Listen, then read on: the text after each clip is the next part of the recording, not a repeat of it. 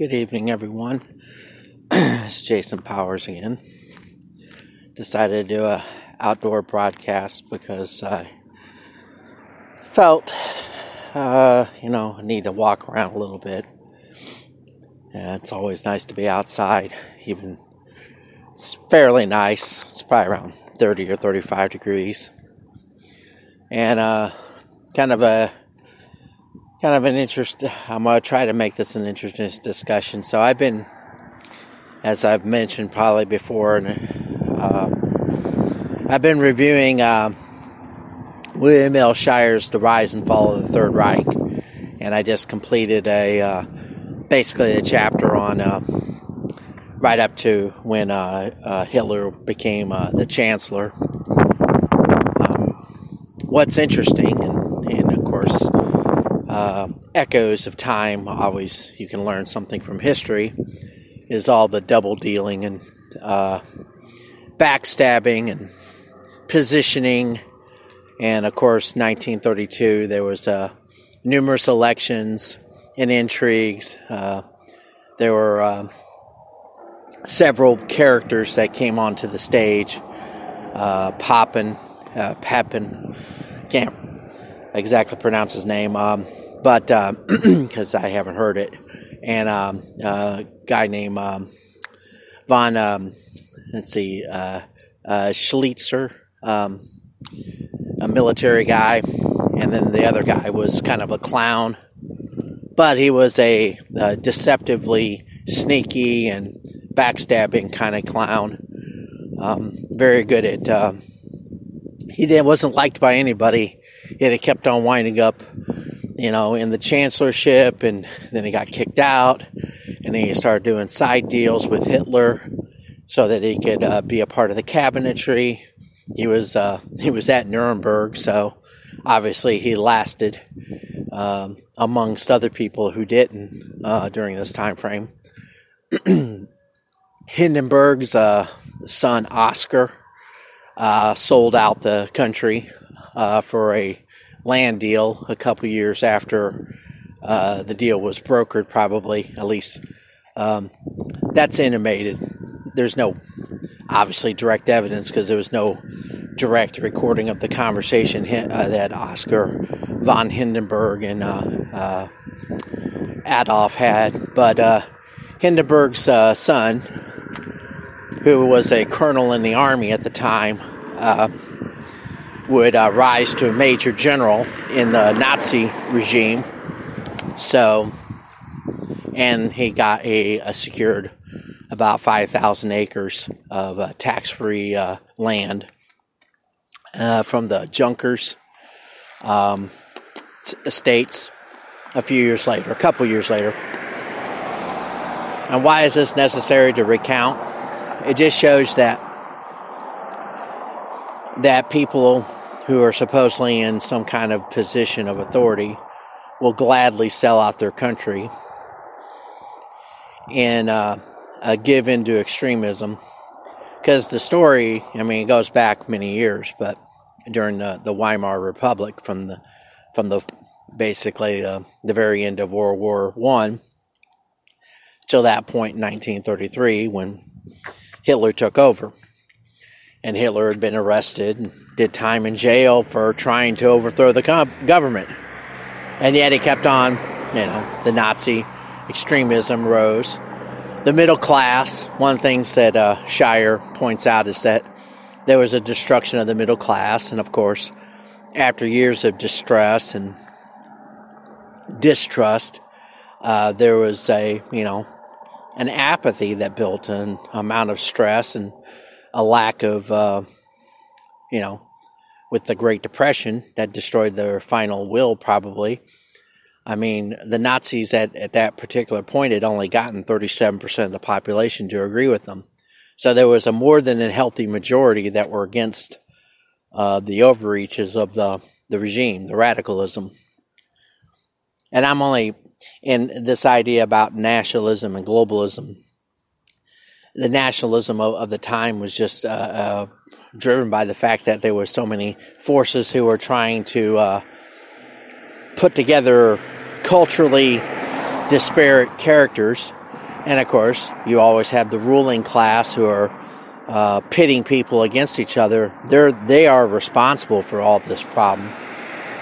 Same way it is today. The, the reason why we have a uh, a circumstance right now where you have uh,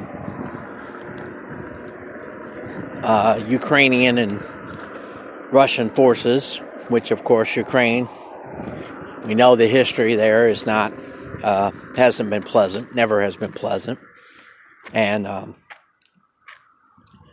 the Russians uh, were antagonized into this position.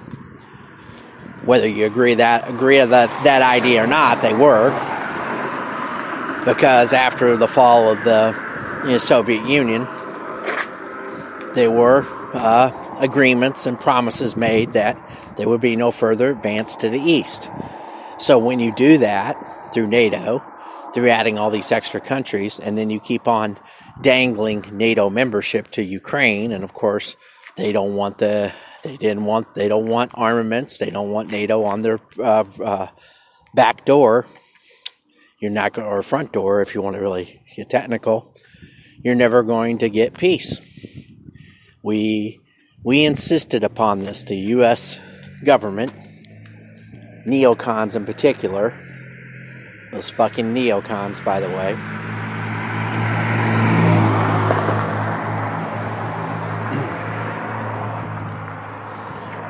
The neocons always get get involved in this stuff the or as they're called now. The uh, I mean, there's uh, uh, Leo Strauss or the Straussians, and they they have they've wrecked our foreign policy for the last thirty years, while the Democrats have wrecked our um, domestic policy. And I will toggle to that in a second. It's just. Uh, uh, another thing, by the way, is that the communists they have themselves to blame for the rise of Hitler too. So more than once, they they called for a dissolution of. Uh, they dissolved the government at one point, and uh, the Nazis aligned with them, which actually uh, pissed off some of the Nazis for even agreeing with these people. But uh, you know, that being said, Hitler didn't care. He didn't care who he made deals with as long as he got power out of it. Sorry. In in the end result, he he um he exploited their he exploited their stupidity because the communists were uh, attacking the social democrats of the day, um, and they had their own agenda, believe it or not, and uh, they were trying to do things to uh, they they were doing as much destruction uh, to the underpinnings of the society. They, you know, they were, you know, corporate fascism as they as they positioned themselves, and uh, they were uh, doing just as much damage as the Nazis were uh, during the period from 1930 to 32, albeit not as uh, politically successful.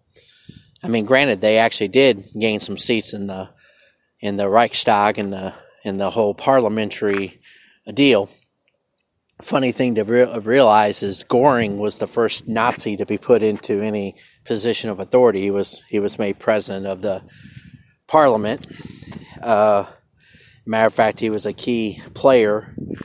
He was a key player in 1932 to getting uh, the boot of Nazism inside the inside the government, at least in a substantial way. I mean, they were obviously seats in parliament, but in terms of having a leadership authority and being positioned just right, he actually had a lot to do with the dissolution of government, and uh, it, uh, he played a key role in uh, kind of uh, pushing uh, agenda uh, based upon the communist. but when it served him right, because he was in the right role, he ignored emotion and ignored authority one of the things about um, parliamentary procedure and also people who have agendas is that uh, when you're given uh, two conflicting commands or two conflicting orders, which one, which order do you take? Well, that makes a big deal. Many times you find people who will stall and not do either one. But for those who are of a certain mindset, they will gladly pick whatever one uh, will serve their purposes and ignore the other one, even though it may be the more legitimate order. Then it becomes a, a more legitimate uh, political or legal process.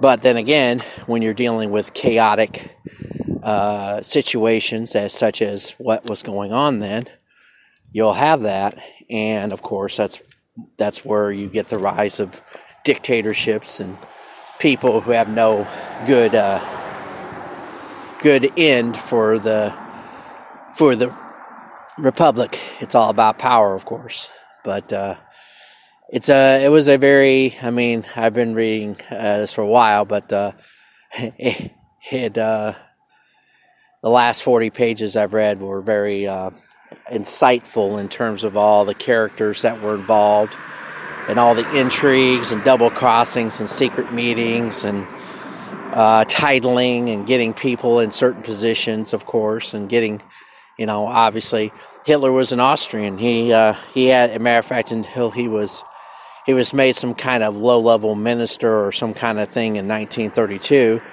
before he could run for uh, chancellor or run for a power position. Of course, he had to, you know, confirm his German you know, be listed as a German citizen.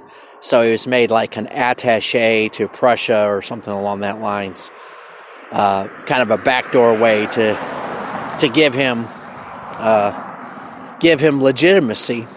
Of course, that was arranged, and you know, there's this is this goes to, of course, having a foreign born or a foreign outsider getting involved in your politics. This has happened in the United States politics, of course, recently. Uh, whether you believe Barack or other people, McCain was technically not born in the United States. I think he was born in Guam or Puerto Rico. He was born in a territory or near a maritime area.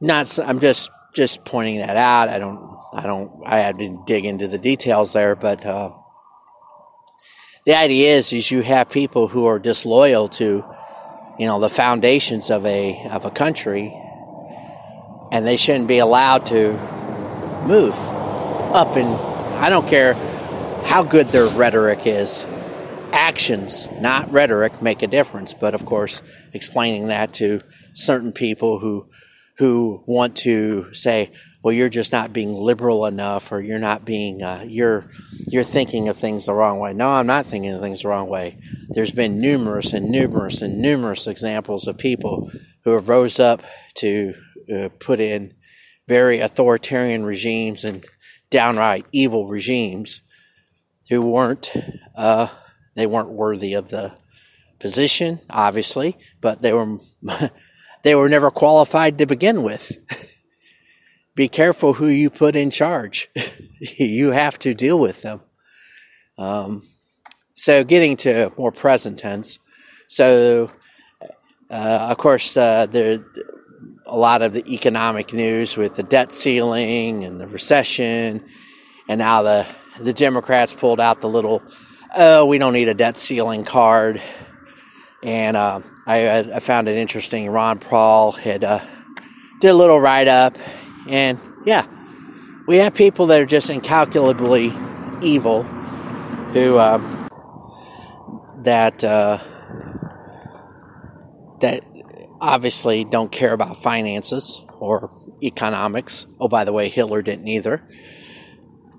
We have a whole bunch of people who are on the left who who don't understand or don't care to understand economics, and of course they probably they're very well aware that if they can uh, drive this country into bankruptcy or default or hyperinflation, that they can seize power even further and they can destruct, you know, the remaining uh, productivity. And of course, that's maybe part of their goal. I mean, when I say part of their goal, I mean they they will kill the golden goose, and as long as they're protected in D.C. or whatever their uh, stake and how much money and profit they're being making making off of this by being being the people that they are instead of being uh, even remotely responsible for anything that they do.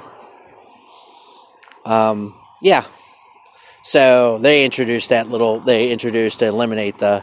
Uh, it, it's something that they've had on the on the books. By the way, I looked up the the bill. They've been pushing this since 2021 during uh during the last time we approached the the debt ceiling as they were you know, trying to spin us into oblivion further. Um, just the inconsistencies, and, and and this is this ties back to the uh, the the rise of uh, the Nazi uh, regime, uh, the, act, the actuality that uh, people have a inability to understand that there's going to be sacrifice, or don't want to sacrifice. Everybody becomes incredibly selfish and doesn't understand that you have to put the country, you have to put something ahead of yourself to the point where, yeah, you're going to have to tighten your belt. You are going to have to take less. We're all going to have to do that. Not because we should have had to do, uh, not not because we shouldn't continue to try to be productive and actually get ourselves out of it, but until your productivity is greater than your your debt spending, and that means cutting military spending, that means cutting social programs, that means being able to have some uh, austerity. But here, here's the thing this is even more common sense. We have a huge federal government that does nothing, it does nothing practical.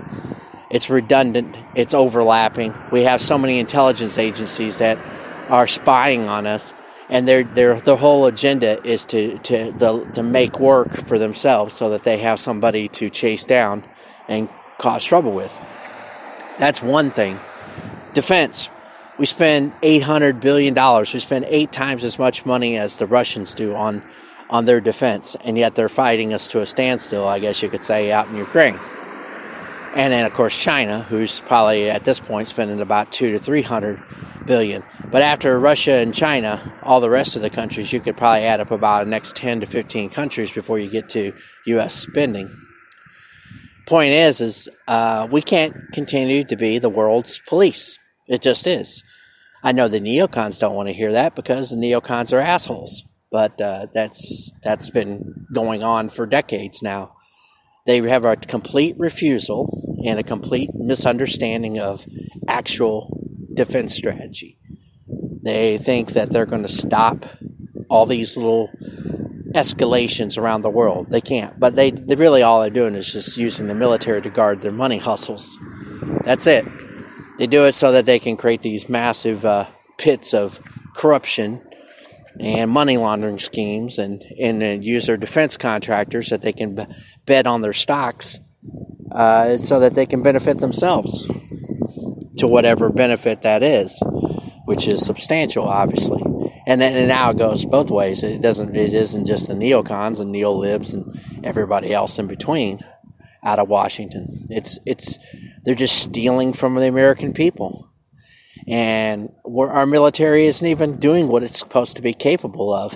Nor moreover, it's not.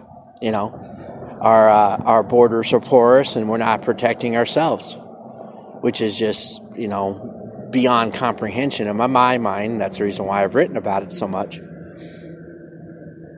recently. Uh, and I'm not saying it's the most, um, it's the most in-depth track, but it was it was written the way I think it should be to be presented to people who have a short attention span, under 100 pages, focused to certain topics, hit the highlights of the problem, and, and then get to some kind of um, what I think are some alternative solutions, or certainly towards that end. So we had this huge debt crisis that keeps on getting bigger and bigger and bigger. We have neither side, and we have people who will not bow to, who will not cut through, who will not sacrifice because they get in a position and they're afraid about being labeled and, and they're afraid they're they're just like the Nazis. They're just like actually not the Nazis, but I mean they're t- like the German government was in the 1930s. They're they're too self-interested. Just like I found out, you know, like the Fritz Thyssen who was one of uh, Hitler's biggest backers. His name was mentioned over and over again. And of course, if you know of ThyssenKrupp and and the whole uh, German and, and there's a whole there's a whole bunch of history about German um, intrigues and finance and uh, industry that uh, IG Farben and, and whatnot that can be traced down. But when you have these big industrialists and financiers and, and these people who are just they're they're just evil. I mean, that's just what it boils down to. They're just flat out evil. They they have no loyalty to anything but them to their own bank account. Um, that's why you know that's why globalism is such an evil uh, concept because they want no borders, no they want no boundaries whatsoever. Plus, they want now total tech surveillance, total complete capital flows to whatever whims that they pick, which will change always. By the way, they make it well. It's easy to make decisions when you know that you can pre uh, front run your position on what you're going to uh, eventually introduce a policy. That way, you'll always benefit. And of course, if you have the ability to move capital that way, you know, just by a snap of your fingers, say, well, I've decided we've gotten what we can get out of this particular industry. Let's uh, move all our capital out of that industry into something else. So they hijack positioning. They leave whoever doesn't know about it high and dry.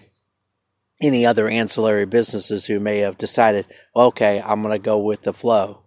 So it's always the front runners who are making all this money. They make 90% or 95% of the profits up, the, up front off of all of us, off of any interest. And then when they abandon the project, of course, because they'll abandon it before it can actually have any impact that's beneficial to anything else, if, if it had any at all, just say that.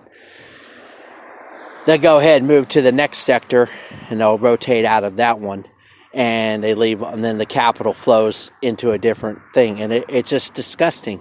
It's not like these people have any. They they they they literally drive the entire world crazy, and they need to be stopped. To be to be blunt about it. I hate to say that there needs to be restrictions on this because I'm a I am a free enterprise. I am not a capitalist or a obviously damn not a communist, but I, I don't believe that people should just immorally just do whatever the fuck they want. And there's plenty of uh, probably data out there. You probably, if we actually dug into it, the the trillions of dollars that move around and the derivatives that move around that people are betting on and making, they've turned this into one massive casino, and it only benefits the people who are at the most extremes of either, you know, we'll just say rapacious capitalism or uh, totalitarian ideas tied to communism, where they don't want anybody else to have any property and they want everybody else to be poor. It's kind of in the same boat. They, they two sides of the same coin. They're not. They're, they, this isn't no longer. You know, that's where you get the the the rise of or the or right now we have the congealing of this private partnership where government squeezes out all private enterprise and allow doesn't allow uh, you know they crowd out investments and they only pick winners so they only well they only pick the people they want to want to be winners of course and they also pick very the government's horrible at picking anything at all because uh, they have people who may think that they have very good uh, backgrounds and education, but they shouldn't be. They they very have very limited understanding of a lot of industries that they think they are so intelligent about. But of course, when you have the government uh, fiscal system and the ability to print your own money, and by that I mean they they have the access to uh, the federal, all the central banks are causing all these problems, which is why central banking is such a terrible system.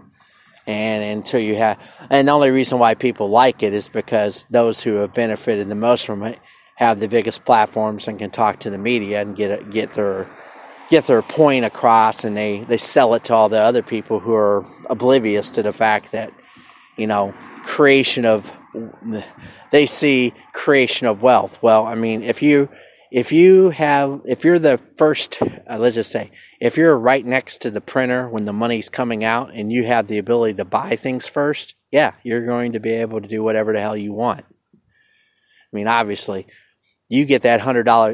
Let's just say it's a hundred dollars, and you get it right as it comes out the printer. You or you could just add more zeros to that. Say it's a hundred million dollars. Well, guess guess what? You get to go out and immediately buy buy into the market at its lowest point and get the most benefit of buying whatever it is that you're trying to buy. But uh, me and you, the normie, who when that money filters through, you could call it trickle down. We'll call it uh, trickle, you know, trickle through inflation. By time whatever it is that we're going to be t- attaching that money to, say you get a thousand dollars, well, that thousand dollars is devalued now so substantially that all we're doing is being taxed. That we're being taxed off that print, off that uh, off the the printing of money. So yes, I mean, depending upon where you are in the food chain, you're going to have a substantial viewpoint based upon where you landed. If you start at the beginning, you're obviously going to love central banks. You're going to love the ability to be that close. And of course, people close to government love it because people close to government are are notoriously uh, uh, self-serving and self-absorbed to to the degree now that you know you, don't even have to really look for evidence of that. It it just it's there. They they have no concept of what it's like for the rest of. Uh, they don't understand private sector because most of them have never even done a job in the private sector. They spent their entire life attached to government, so they have no concept of what it is, or uh, or they base it upon what they're they're feeling at 16 years old or 18 years old when they're poor, like all the rest of us are, and they think that was totally unfair. Well, I'm not saying that it was uh, heaven on earth. I mean, but then again, you're usually working for if you were working in the private sector at that age, you were working for somebody who wasn't making substantially that much substantially more than you were, unless of course they were getting huge government contracts.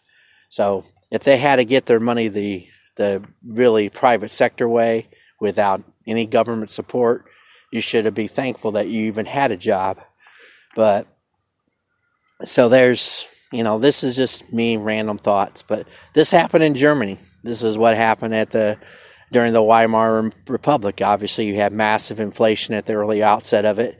Uh, they were dealing with their uh, they had a, a hidden army within an army uh, when I say army, their army took over inside uh, there for a while. In terms of they were they had their thuggish roots, and then you had the S, the SS or the SA actually was what it was called then. I'm not going to pretend to know German because I couldn't, I can't remember all the German that I had to kind of try to work my muddle my way through in this uh, particular tract. But um, needless to say, there was there were lots of intrigues. There were lots of people who were just solely invested in themselves. They didn't think about the country. Uh, there was a, a substantial industrialist class and and petty, you know, petty.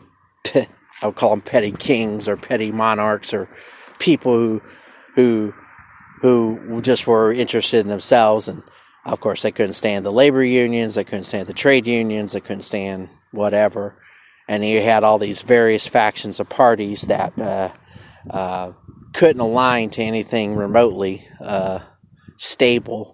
So, of course, that's the reason why somebody like a Hitler, who was a no account evil, you know, racist thug, could uh, rise in that kind of stew.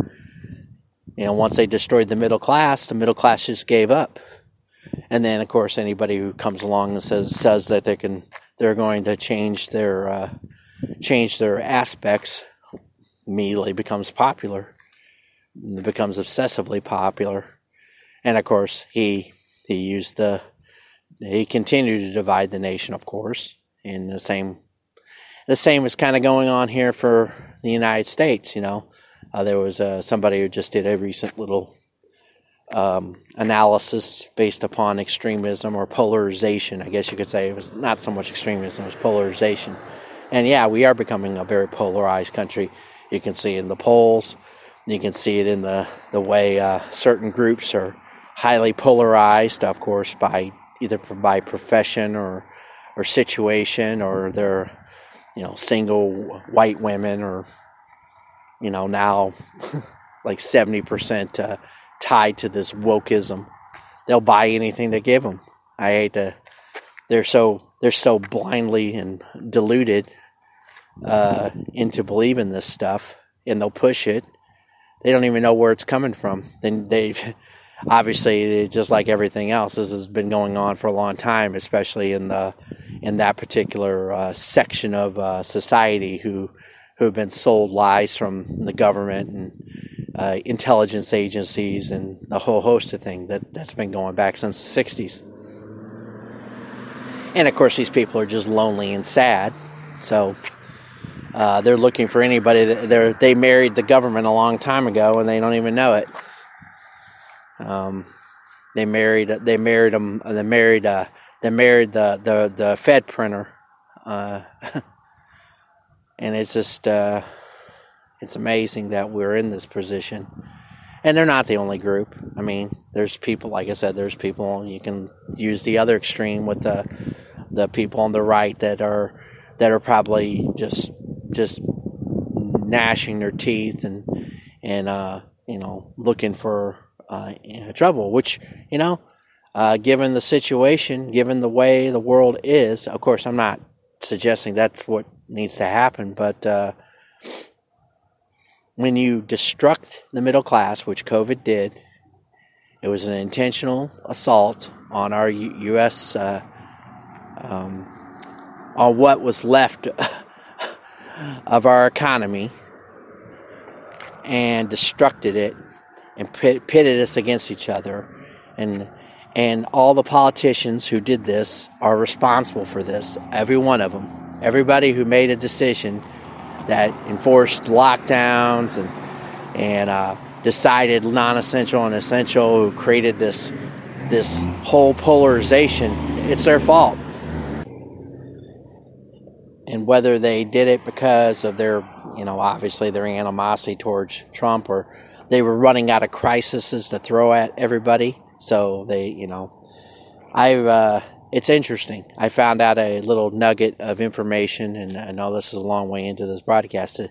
So, it, it, I, when I say nugget of information, it was it was September 12th of 2019 that the Chinese decided to turn off their database regarding uh, viruses just the date stuck out because a week later Trump signed a uh, vaccine, uh, an executive order tied to influenza vaccination, and I'm always curious as to uh, the linkages because they involve the NIH and the FDA and a whole host of things. I'm wondering who the people were in China who may have uh, sent the sent the go, the go signal there um, I'm just, you know, obviously it's a conspiracy, but, uh, you know, there is a conspiracy going on. But I'm just curious because there were a whole host of other things. Obviously, there was a financial uh, impact. There was uh, the Jackson Hole meeting and the BlackRock uh, going direct, and BlackRock magically gets access to the Fed window and and uh, out of the CARES Act in March of 2020. Just a lot of uh, you know rapidity of uh, events that tie together Event 201, philanthropy, open philanthropy, which is tied to effective altruism, which is tied back to Sam Bankman Fried. Just a lot of, uh, there's so much, there's just so much. And I know I'm only glossing through about 10% of it. Um, but when you start looking at all the dots and looking at all these people who've become players or come on for what, what, what we'll call a limited hangout and uh, address some of this stuff, you start to wonder uh, yeah, we're all being played.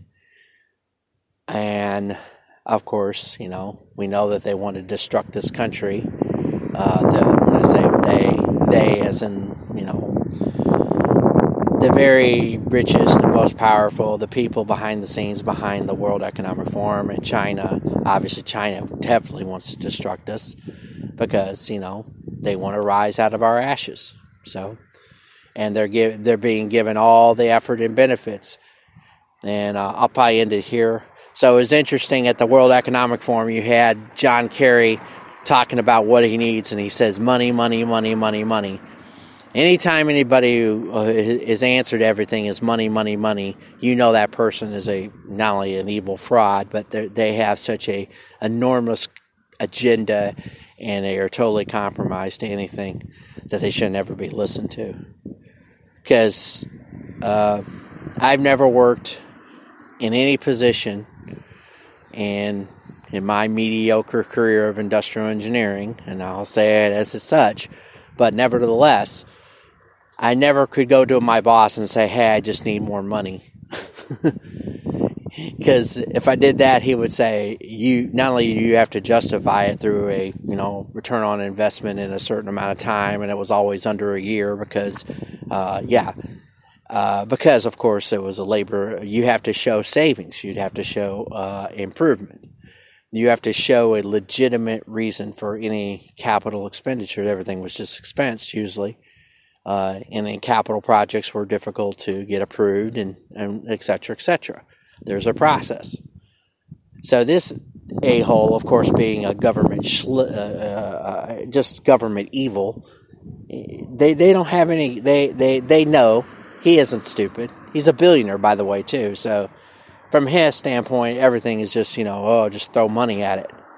I mean, just can you imagine how this person talks to people and how he's he's lived his entire life and he inherited uh, was it Teresa Heinz Kerry uh, or Teresa Heinz uh, wealth and fortune.